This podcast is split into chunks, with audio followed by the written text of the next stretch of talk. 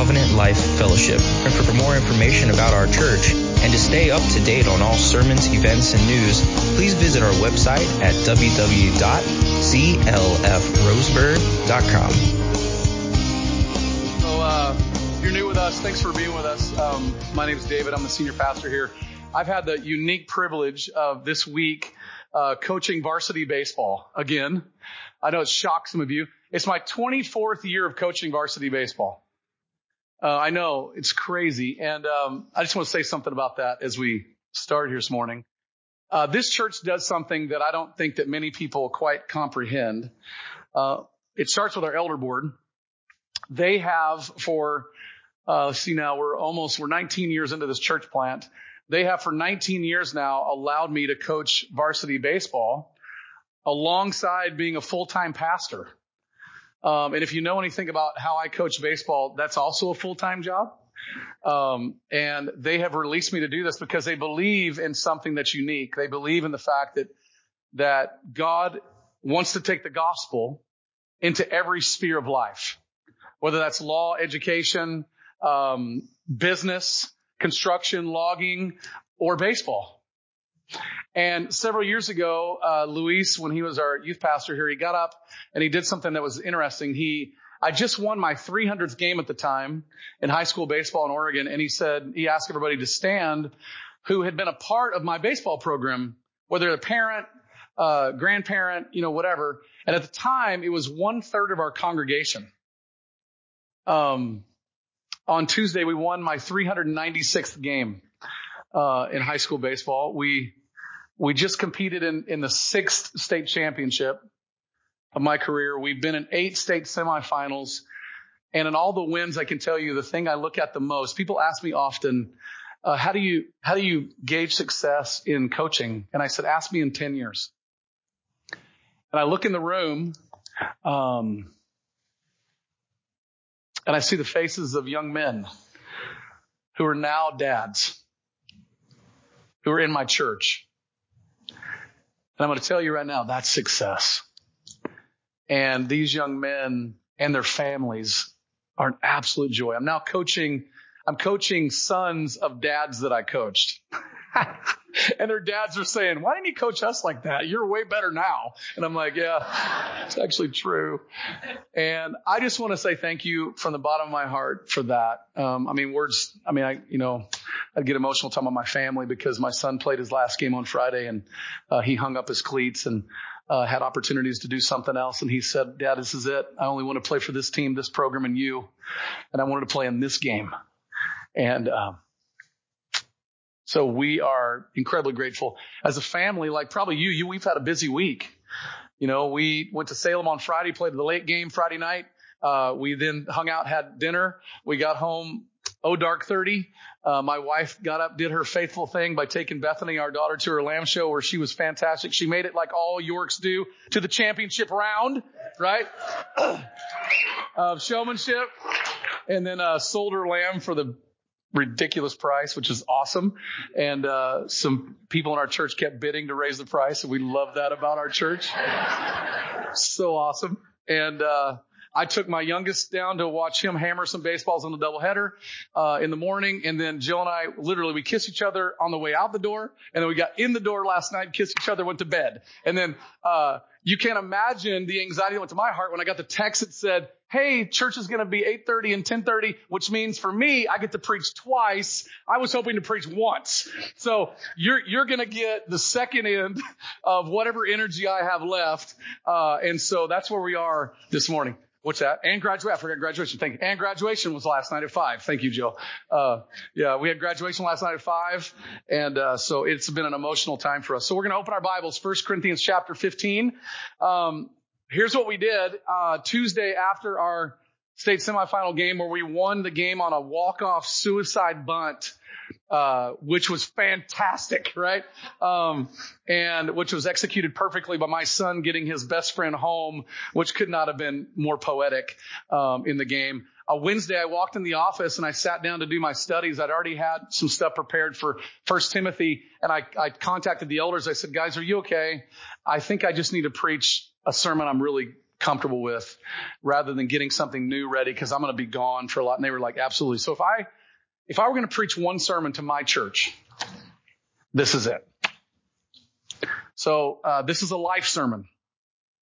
Uh, matter of fact, Dave Forgard reminded me, which I did not remember, that when I was, we were making the merge to come with North Roseburg, uh, Evangelical Free Church here, they asked me to come candidate and preach first to see if they liked me or not. And I got up in the pulpit and I preached this sermon. Uh, this is the sermon I would leave you with if it was the day before I died. And so I want to leave you with this sermon today. Uh, I don't think it's the day before my death, but I can't say that, right? I mean, the Lord knows that, you know, by God's grace, I'll still be here tomorrow. Uh, I will be sleeping tomorrow, but uh, other than that. But several years ago, Mike Keller and Bill Hurd and I were at a conference in Phoenix, Arizona, and we heard a message by a guy named Mike Bullmore. Mike is a pastor of a church in Wisconsin, and Mike preached a sermon that was entitled this sermon. It was called The Functional Centrality of the Gospel.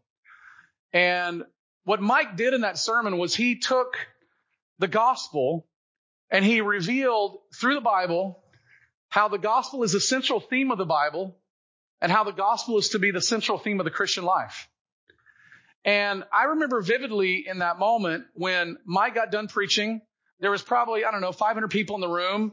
The, the auditorium cleared and Mike and Bill and I sat stunned because of what we'd heard. Not because it was anything new, but because it was something that revealed to us uh, um, uh, an understanding of the gospel that just got opened a little bit farther. It's like the, it's like a doorway to a new paradise was all of a sudden it, our eyes could see it clearly. And it literally began to transform the way that I did life. It changed who I was as a dad, as a husband, as a pastor, it transformed the culture of our church. This morning, you, you may be new to us and this sermon will help you understand what matters most to us in this church. It's going to help you understand why we do what we do. Matter of fact, I've had several people in the last three, four weeks who are new here write me notes and just tell me how grateful they are for the church. They love being here. This is going to be their home church. They're excited to be here. And we're so glad to get those those things from you. This sermon will tell you why what you experience here is being experienced. It's certainly not because we're great dudes. Because if you were to dig deep into the heart of this pastor, you would probably not be coming to church here. You'd think this guy's awfully weird. Um, he's got some some weird thoughts running through his brain. What matters most to us is the gospel. What connects us is the gospel. The connect, the gospel threads are running throughout the life of the church by the grace of God that's the power of God at work through the gospel. So if you're new with us, you're going to go, okay, this is what kind of makes these guys run. It's why we try to keep the gospel so central and keep the, the, the steering wheel not deviating. If you've been around CLF for a while, this will be a reminder for you. Um, as uh, Mike Keller said to me this morning, he said, Dave, that sermon is a window washing sermon. It clears the window of all the gnats and the stuff and makes you see clearly this is what we're doing. If you've been around several Sundays, this sermon is going to be different because normally we take one text, we expound it, and we spend our time there. We're gonna we're gonna jump from place to place to place this morning, right? That's just the nature of the beast uh, due to preparation work. So um, here's what I found in this study. I have found greater consistency in my personal growth and my passion for God from this than anything else I have in my Christian life. I I don't know about you, but I, I, I have the journey of the Christian life that's up and down, topsy turvy, wondering if God's happy with me, mad with me, all the various things. If I did my spiritual disciplines in the morning, I felt like it's going to be a great day. If I didn't, it's going to be a bad day. I'm waiting for the shoe to drop all the time. And this has just leveled that out. I found more peace and soul in my, in my, more peace, more uh, rest and peace in my soul than ever before. I, people who don't know me very well don't realize I may come off as a, a very confident, bold, courageous guy, and I'm very anxious. I battle with anxiety. I struggle with fear. And when I was 21 years old, I had terrible pain in my stomach and went to the doctor and I had an ulcer in my stomach because of all the anxiety. And I know what's in me and it's not good. And I've had to learn to rest in the Lord. This, this sermon, this, this message, this life sermon is what's given me more rest and peace in my soul. I, I don't wrestle with those. Some people know me well, know that I'm an anxiety junkie. I like for people to say, Hey, great job, man. You're awesome at this or you're really good at this. And, and when this sermon began to take root in my soul, I found myself disconnecting from the IV of the approval of man. The fear of man began to leave my soul. I could walk into the room with anybody around and be able to say what I believed I needed to say without the fear of what they might think of me. I've had more patience with people, more willingness to forgive others. I found greater humility at work in my heart and love for others has been has been just rising more because of the understanding and application of what I'm going to share with you about. So this this has shaped my thinking about hard things. It shaped my thinking about success and failure. It's it's made me look at the future with hope. Honestly, 2020 did not phase my understanding of the world. Matter of fact, what 2020 did for me it made me realize again, there is a God who is at work and he was doing things far beyond what I could imagine. And 2020 is just a blip on the radar screen with that. And this sermon gave me, has reminded me of that regularly. Let me just give you a word of caution as we start this morning is that when we think of gospel stuff, too many of us think of the gospel message as something we preach only to non-Christians, which we should. And it's only for non-Christians. And we fail to see the impact that the gospel is to continue to have for the Christian daily in their lives. For example, just consider what these two guys had to say. Two men that I respect. John Stott said this, all around us we see Christians and churches relaxing their grip on the gospel, fumbling it, and in danger of letting it drop from their hands altogether. And these are not liberal Christians who just say, we don't know if the Bible is true. These are conservative Christians not seeing and understanding the truth of the gospel as seen throughout the entire pages of scripture. C.J. Mahaney wrote this, the gospel is not one class among many that you'll attend during your life as a Christian. The gospel is the whole building that all the classes are housed in. And I don't know about you, but in many places in my own life, and when I look around the body of Christ at large, the gospel is not central to our theology. It's not central to our thinking. Like, what did Jesus do that should affect the way I think today? It's not central to our behavior. Like, because the gospel's true and these things have already taken place, then therefore, how should I respond by the gospel's power because the gospel's true?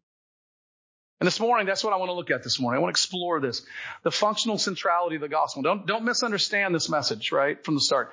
I'm not here to, to like challenge you to go share the gospel more. You should do that. But that's not the nature of this message. Here, here's what I want us to do. I want us to explore the gospel more, grow deeper in gospel depths, if you will, because here's what I firmly believe. The deeper you go into the gospel, the more you understand the gospel, the more you believe the gospel, the more you grasp the gospel, you appreciate the gospel, guess what you're going to do with the gospel? You're going to talk about the gospel. I, I want us to be amazed once again at the grace of God on display from Christ and see the implications and the applications of that. In a sense, I, I want to encourage us as a church to not lose our grasp on the gospel. I mean, I want us to get it and cling to it so firmly, right? That's what the hope of this is. So as we start this morning, let's stand and we're going to read 1 Corinthians 15 verses 3 through 5 and then we'll pray together.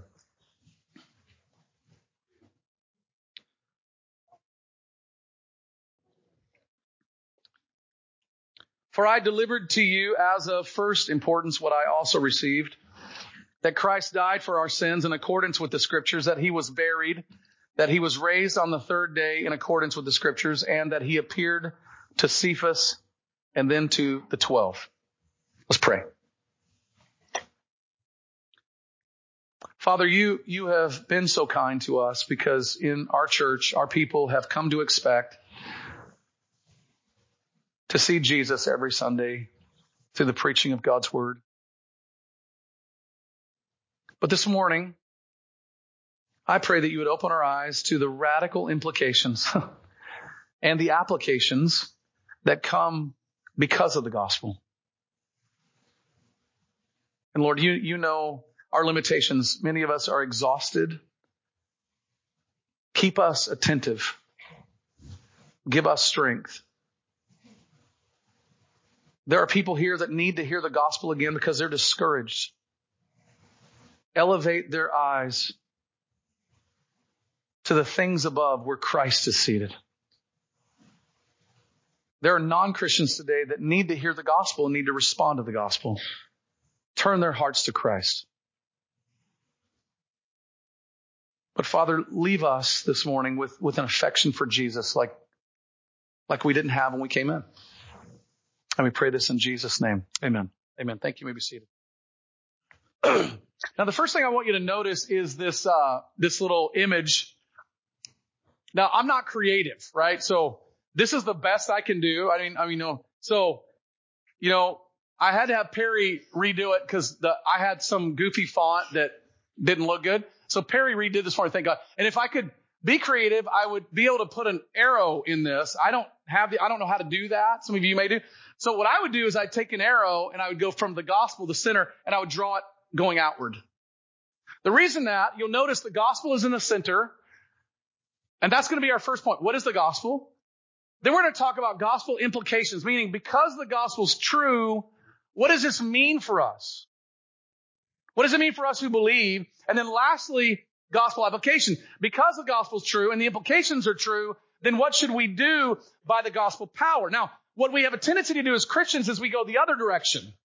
We go, we need to do something and we're not.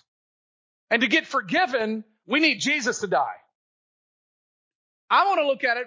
I think the Bible goes the other direction. Jesus died. Therefore, these things are true. Therefore, you go do. Right? It makes sense? So these are our three points. They're going to make up our three points. We're going to talk about the gospel, the implications of the gospel, and the application of the gospel because of the gospel's power. So let's start with point number one, which is what is the gospel? Now again, you're going to go, look, man, we've heard this from you before. Great. Great. You're going to hear from me again. We're going to keep doing this again so that when I'm dead and gone, you will remember, right? As Peter would say, okay? Notice what Paul said in 1 Corinthians 15 when he says, for I delivered to you as of first importance meaning it's the most important thing. Christ died for our sins, rose again from the dead. He appeared to witnesses. They saw him. Christ died for our sins, meaning parents, if you are not delivering to your children as a matter of first importance, you're not giving them true life. You get, help them be a great athlete or a great student or a great lawyer or whatever. But if you're not giving them the gospel, you're not giving them life. It's a matter of first importance. Now think about where this is written. It's written at the end of 1 Corinthians to a church that was completely messed up. And Paul has written to them about a variety of things. And he gets to the end and says, I want to remind you of what the most important thing is. Christ died for our sins, rose again from the dead, and he appeared to witnesses. It's the most important thing, the primary thing, the main thing. And you might ask, well, why was it so important?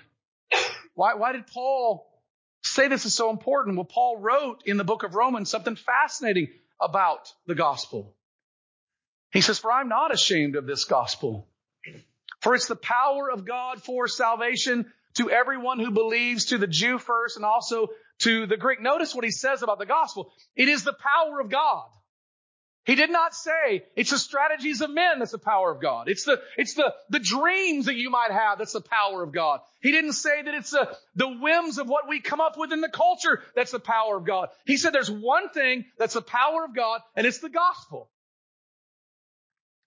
Now you gotta understand how powerful, how amazing this is. Are you aware that only the Son of God is called the radiance of the glory of God. And are you aware only one thing in the Bible is called the power of God? It's not an earthquake. It's not, it's not a storm or a hurricane.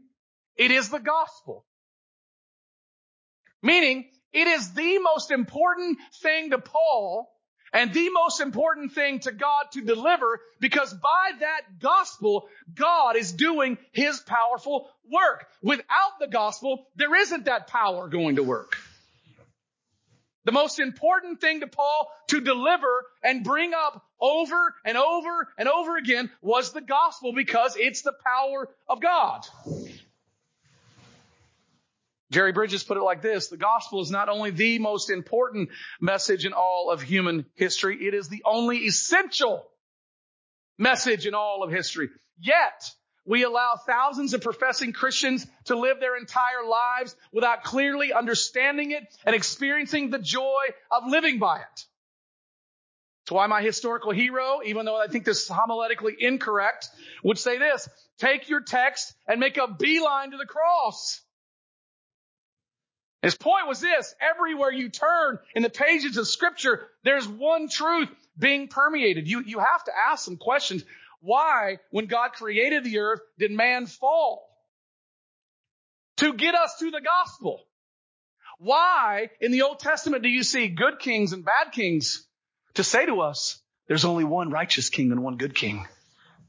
Why in the book of Judges did the people rise and because God saved them, then they sin and then God sent a deliverer again and again and again to say to them, there's only one perfect deliverer and is pointing ahead all the time over and over again. All throughout the Bible story, you see one truth permeated. There's a king coming and his name is Jesus. He's coming. All biblical and theological thought begins with the gospel and will end in the glory of Christ. Notice how Paul put this in other places. In Galatians 6, he said that he would boast in nothing other than the cross of Jesus Christ. Think about all the things Paul could boast in. Read Philippians 3 to get his resume. If anybody could boast, it'd be the apostle Paul. And what does he say? There is nothing more I'm going to brag about than the gospel of Christ. I don't want to lean in and take pride in anything other than the gospel of Christ. In his last letter to his dear son in the faith, Timothy, he told Timothy to guard this one truth and to remember, never forget that Jesus Christ was raised from the dead. You, of all the things he could told Timothy, what does he tell him? Timothy, remember Jesus Christ. Don't ever forget this. See, when you go through the New Testament, you, you see the centrality of the gospel all the way through. All theological thought, all spiritual behavior take their clues from the gospel. The gospel is the centerpiece of all other doctrine. So if that's true, if the gospel is central to the Bible, then it should be central to the thinking and understanding of Christians. Several years ago, I was in a pastor's meeting and one of the pastors made an intriguing comment that I was stunned by. And he said, guys, I did something this last Sunday I haven't done in, in, in seven years. And the guy said, what, what was that? And he said, I preached on the blood of Christ. All the guys applauded in the room and I, I sat stunned. And he said, David, you, you look perplexed. I said, I, I am. What else is there to preach? All around us everywhere, we allow Christians to lose their grasp of the gospel. Yet central to the gospel's theme, central to the Bible's theme is the gospel. And if the gospel is central, we need to make it central. We must make it central. It must be central to our thinking and our living. That's the second point is gospel implications. Because the gospel is true, these things are true. I'm just going to give you a sampling. There could be a, a lot of these things. Let me just give you a sampling of these things. And these are, I think they're in your outline or maybe they're not. I don't know. I haven't looked at the outline today. So, um, we made two outlines because we had one for the field, one for here, right? Okay. So here's the first one. The first one is we have peace with God. Romans 5, 1 says this very clearly. Since we have been justified by faith, we have peace with God. Meaning, without justification, without the work of the gospel, we have no peace with God.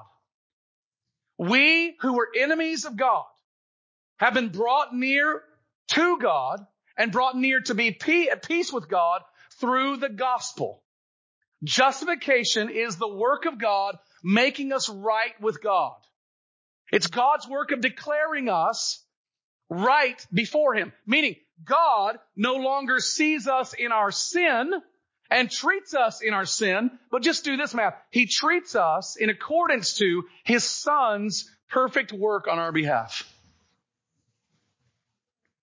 What do you and I have to offer that we would receive that gift? The only thing that we brought to salvation was the sin for which Jesus died for.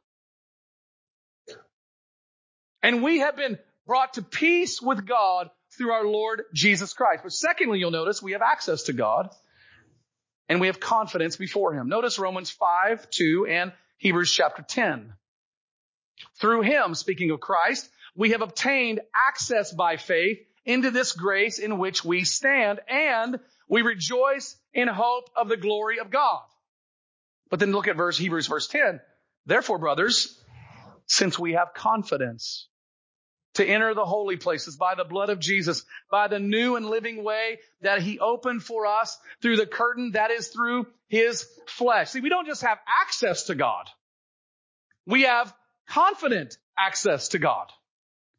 We, we don't have to cower down in His presence any longer due to our sin. Meaning when you and I sin against God and we're a child of God, we do not have to go into God's presence cowering down, just hoping and praying that God will let us in. No, God has let us in already by the blood of Christ, and we go in with confidence, confessing our sin before God, knowing that He's forgiven us because of Christ, and we can leave empowered to change. We come with humble boldness, not presumption, and confidence because he has paved the way through the blood of Christ. The gospel tells us that access is granted. God doesn't look at you when you come to God anymore and say, it's you again. Really? You're back after doing the same thing again? That's not how God treats you. That's not how God looks at you. You have confident access into the presence of God because of the blood of Jesus. Listen, this is, this is way better than having the security code to Fort Knox when it had stuff in it. Way better. We have access to God through our Lord Jesus Christ. Thirdly, there is no condemnation on us.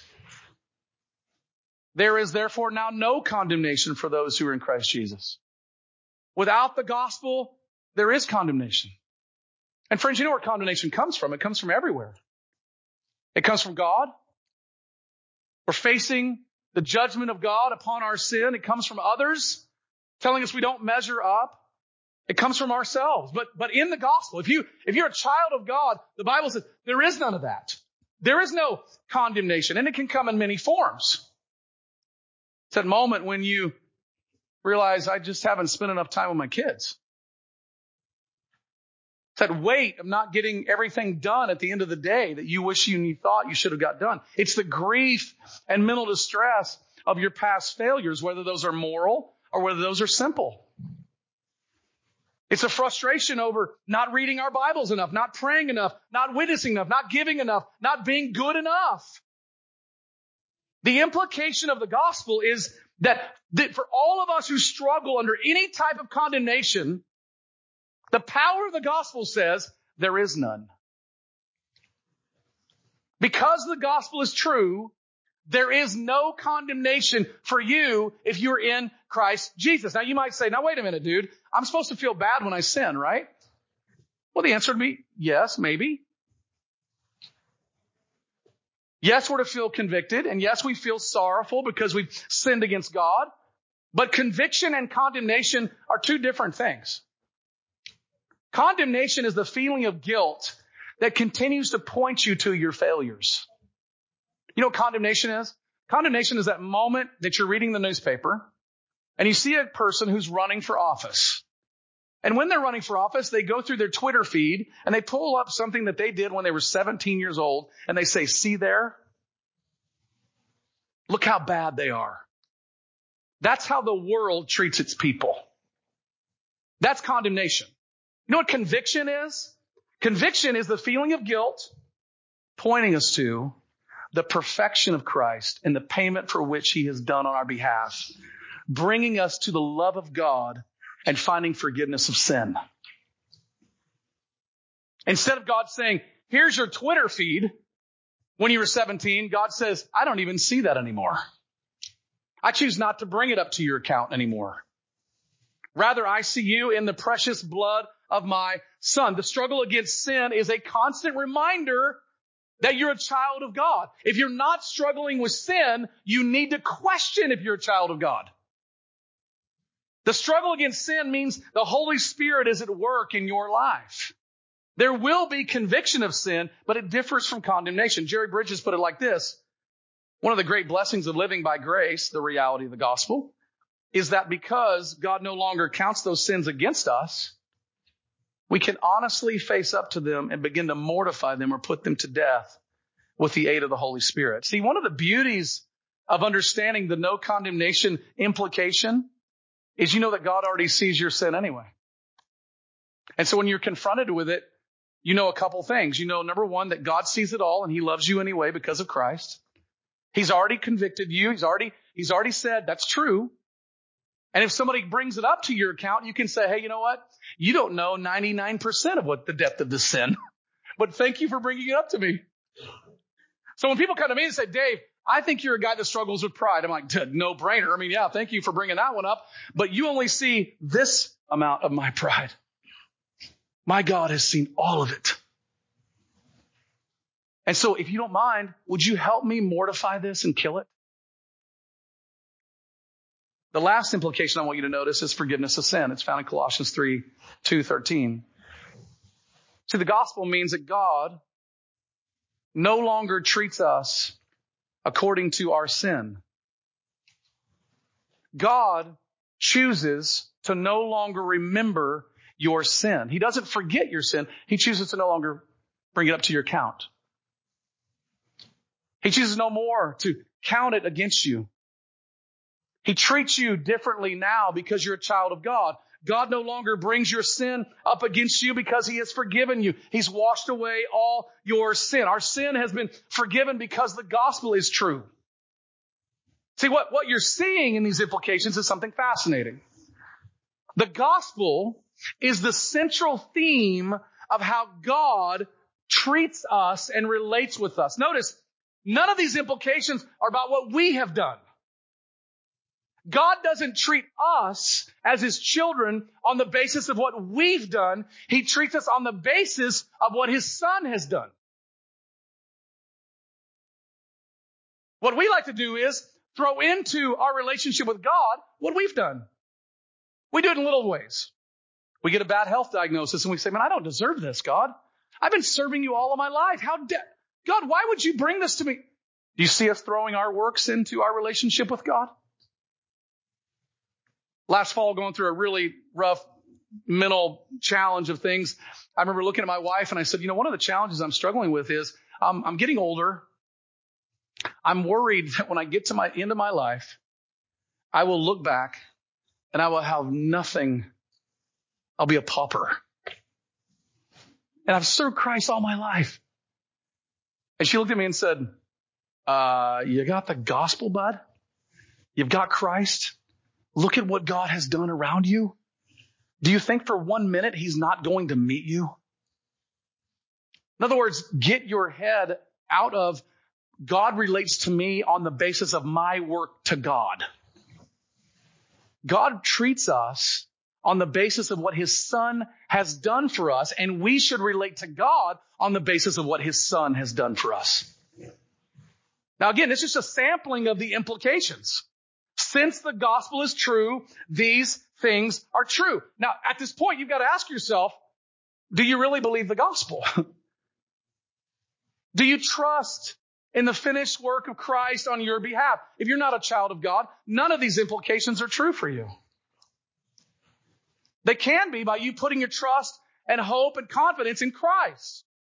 Maybe you are a child of God and you are interjecting your work into Christ's work to think that God somehow relates to you on the basis of your work. So your success is because you've been faithful through the years. No, no, no, no, no.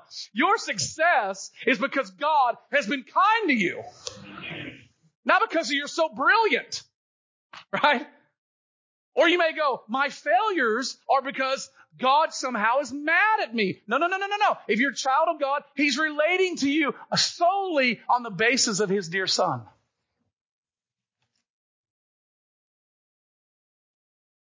See, the gospel has got to become something that we see as true. And because it's true, this is how God is relating to us and how we relate to God. That leads us to the third point then, which is gospel application. Because the gospel's true and the implications are true, and this is how God works it out with us, how do we live then? What do we do? Right? Since we're made right with God, what, how do we behave? And what you're going to notice is all Christian behavior flows from the motivation from the gospel and the power that the gospel supplies. See, notice just a few of these. Again, just a smattering. There's five of them. We are to forgive others as Christ forgave us.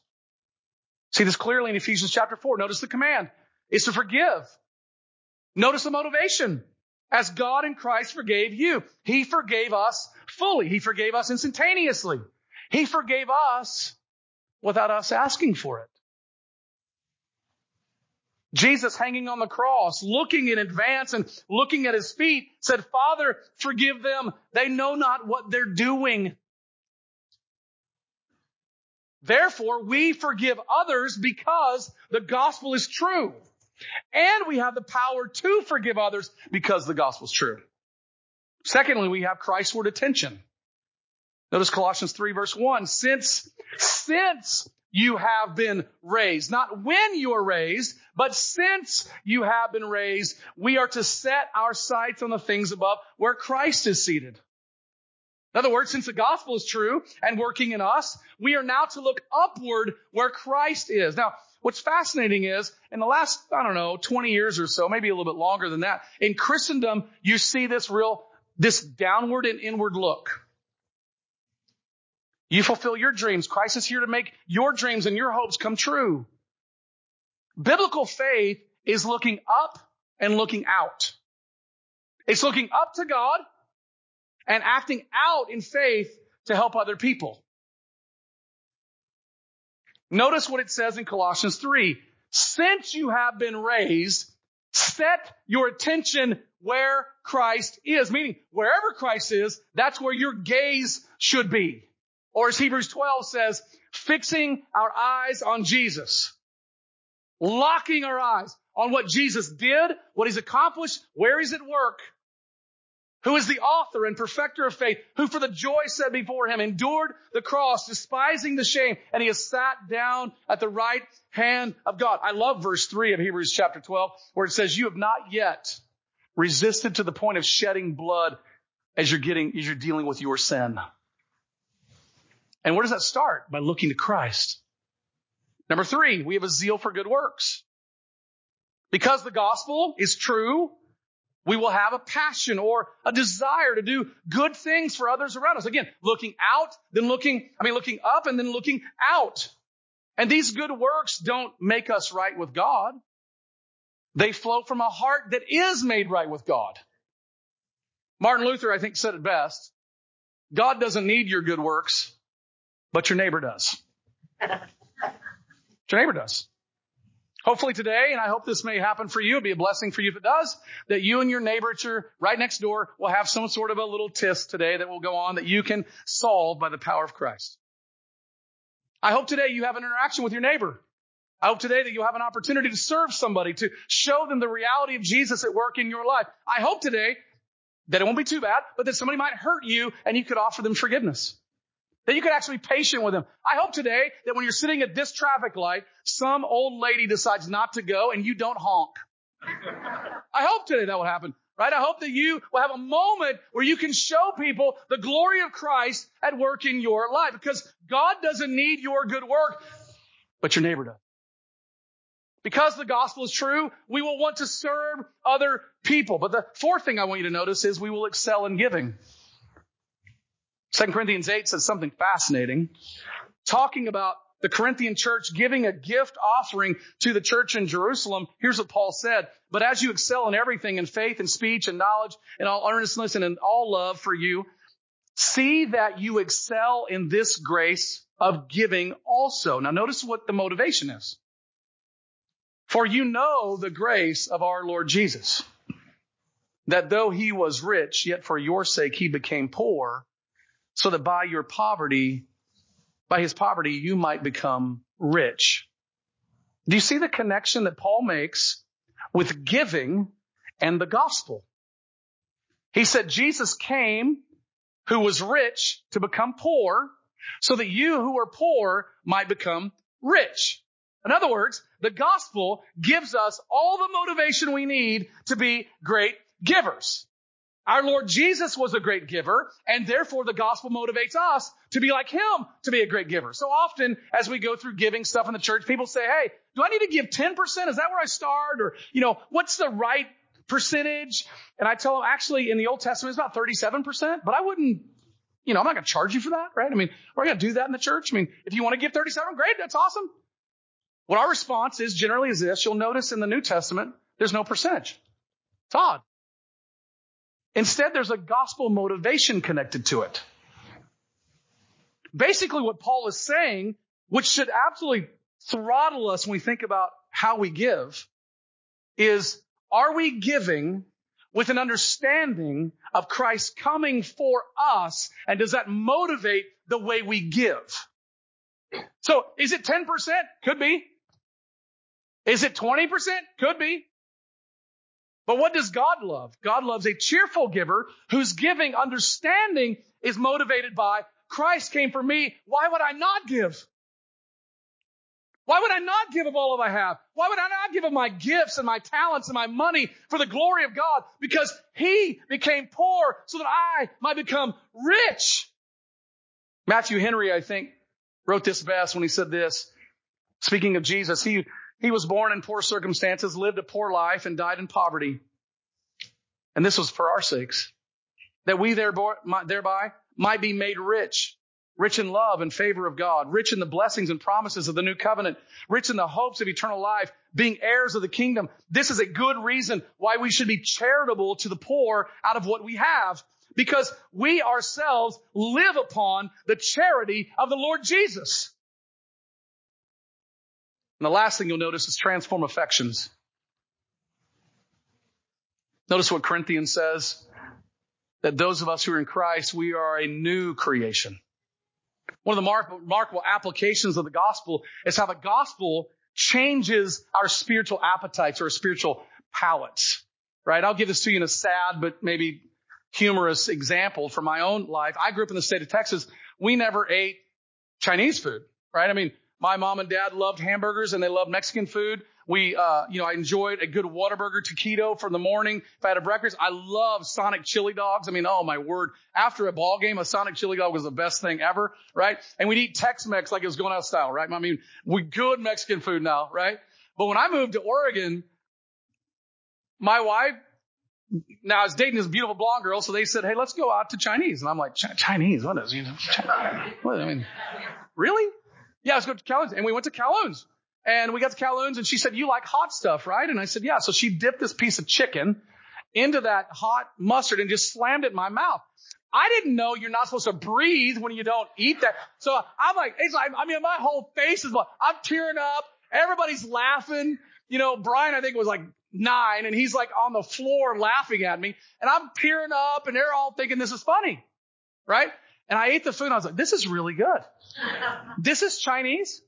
Yeah. Okay. Well, my mouth got open to a little bit Chinese. But then a few years later, somebody said, Hey, there's another Chinese joint called the China Palace. Remember the China Palace?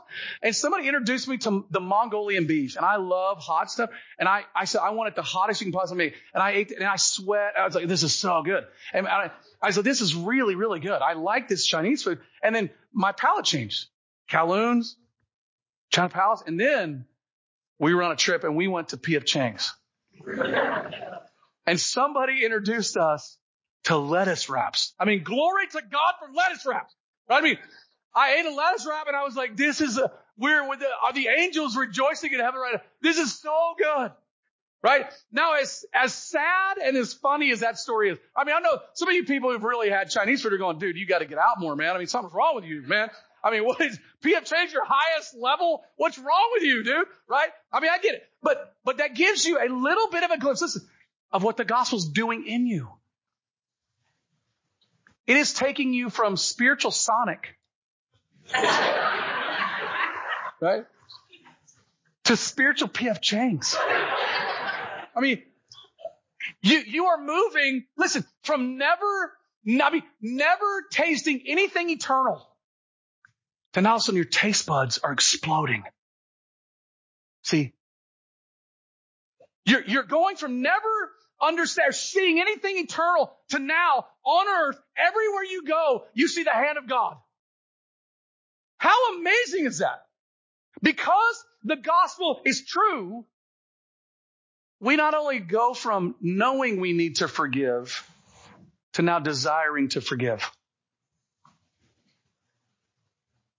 Because the gospel's true, we no longer just know that we need to love our enemies. We can love our enemies. We no longer feel the angst about sharing the gospel more. We love Jesus so much, we can't help but talk about the gospel more, right? I mean, that's what happens. Why? Because the gospel is transforming us. See, all Christian behavior flows from the gospel. Because the gospel is true, then we are to live a certain way by the power of God. So what you have is the gospel permeating out of you, affecting the way you interact with God and affecting the way you interact with other people. Right? So in my life, when I disconnected from the approval IV, because I realized in, in Christ I had all the approval I could ever need. You know what it let me do? It let me give approval to people everywhere. When I knew in Jesus, I had a friend that sticks closer than a brother, would never leave me nor forsake me. I could be a better friend.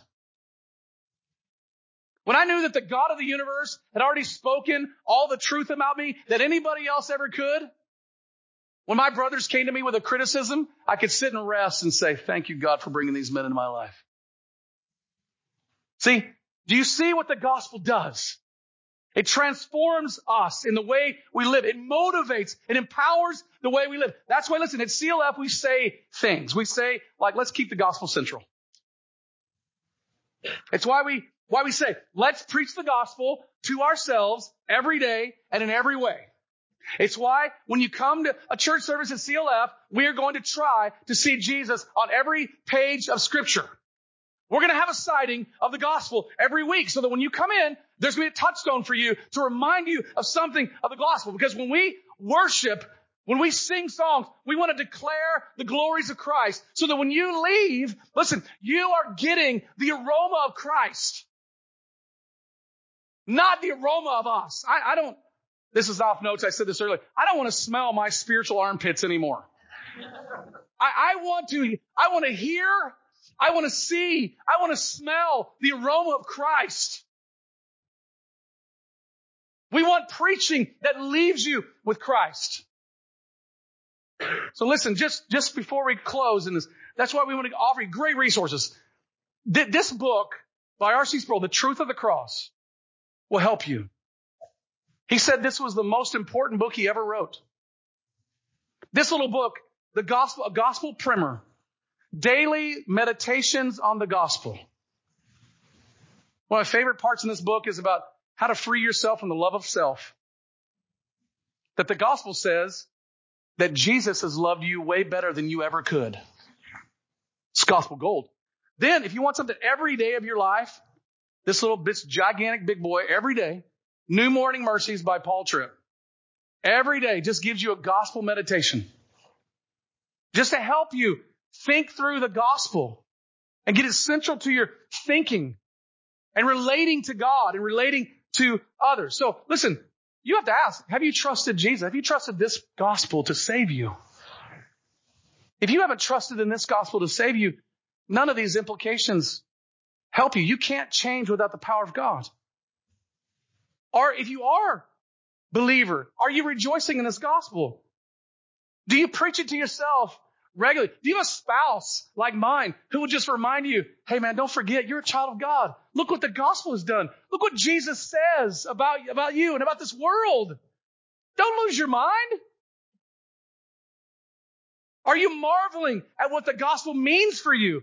That you are a forgiven child of God with a seat at God's table and you have an eternal inheritance waiting for you in heaven. Are you marveling at that? I mean, does it just amaze you that you could be a child of God? If you don't marvel at that, you don't know yourself well enough. You don't know your God well enough.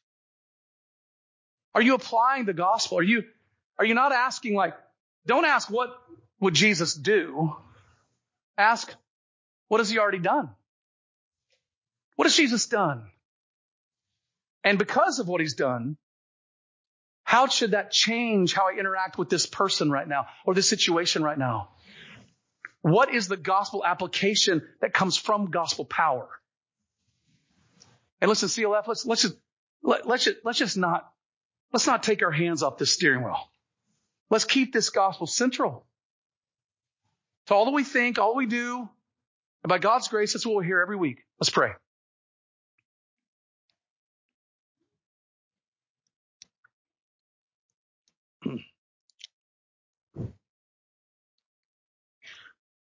Father, there is nothing like hearing the gospel preached again. Nothing like marveling at the work of Jesus on our behalf again. Thank you for setting Christ before our eyes again.